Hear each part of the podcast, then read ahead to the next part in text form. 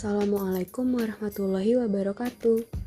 Siaran ini ditujukan untuk memenuhi tugas pada mata kuliah Pendidikan Kewarganegaraan yang akan disajikan dan dikembangkan oleh saya, Alia Fatma, dari Prodi Pendidikan Matematika A Universitas Pendidikan Indonesia.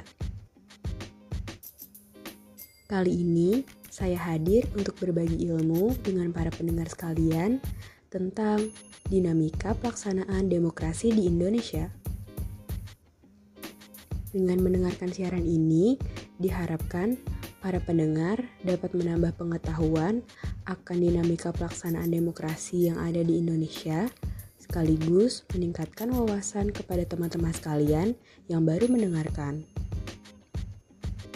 Baiklah, mari langsung saja kita dengarkan penjelasannya berikut ini. Sejak pernyataan kemerdekaan pada 17 Agustus 1945, Indonesia sudah membangun sistem pemerintahan demokrasi dengan menetapkan UU NRI tahun 1945 sebagai konstitusi negara yang mengatur hubungan negara dan masyarakat.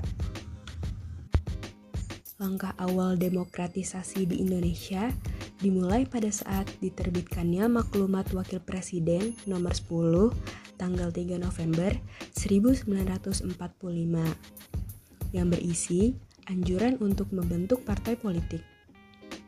Selanjutnya, pemerintah merencanakan pelaksanaan pemilu untuk memilih anggota DPR yang akan diselenggarakan pada tahun 1946. Tetapi gagal diselenggarakan hingga satu dekade setelah kemerdekaan karena belum punya siapnya perangkat negara. Pada tahun 1953, lahirlah UU nomor 7 tahun 1953 yang menetapkan pelaksanaan pemilu pertama di Indonesia yang diselenggarakan pada tahun 1955 yang diikuti oleh lebih dari 30 peserta dari perorangan dan partai politik.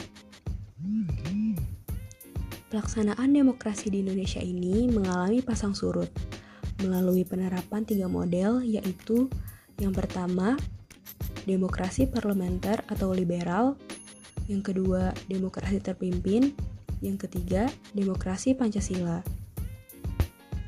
Prinsip-prinsip demokrasi di Indonesia ada 10, yaitu yang pertama, demokrasi yang berketuhanan yang Maha Esa.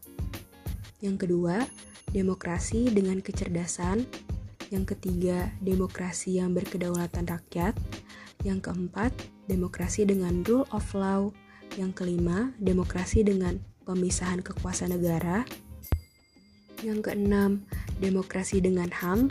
Yang ketujuh, demokrasi dengan pengadilan yang merdeka. Yang kedelapan, demokrasi dengan otonomi daerah. Yang kesembilan, demokrasi dengan kemakmuran. Yang sepuluh, demokrasi yang berkeadilan sosial.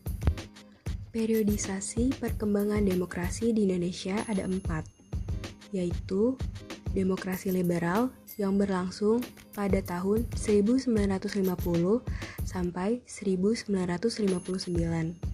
Yang kedua, demokrasi terpimpin berlangsung pada tahun 1959 sampai 1956.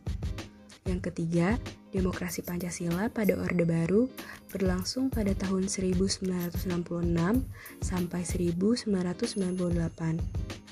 Yang terakhir, saat ini yang kita gunakan yaitu demokrasi era reformasi sampai sekarang.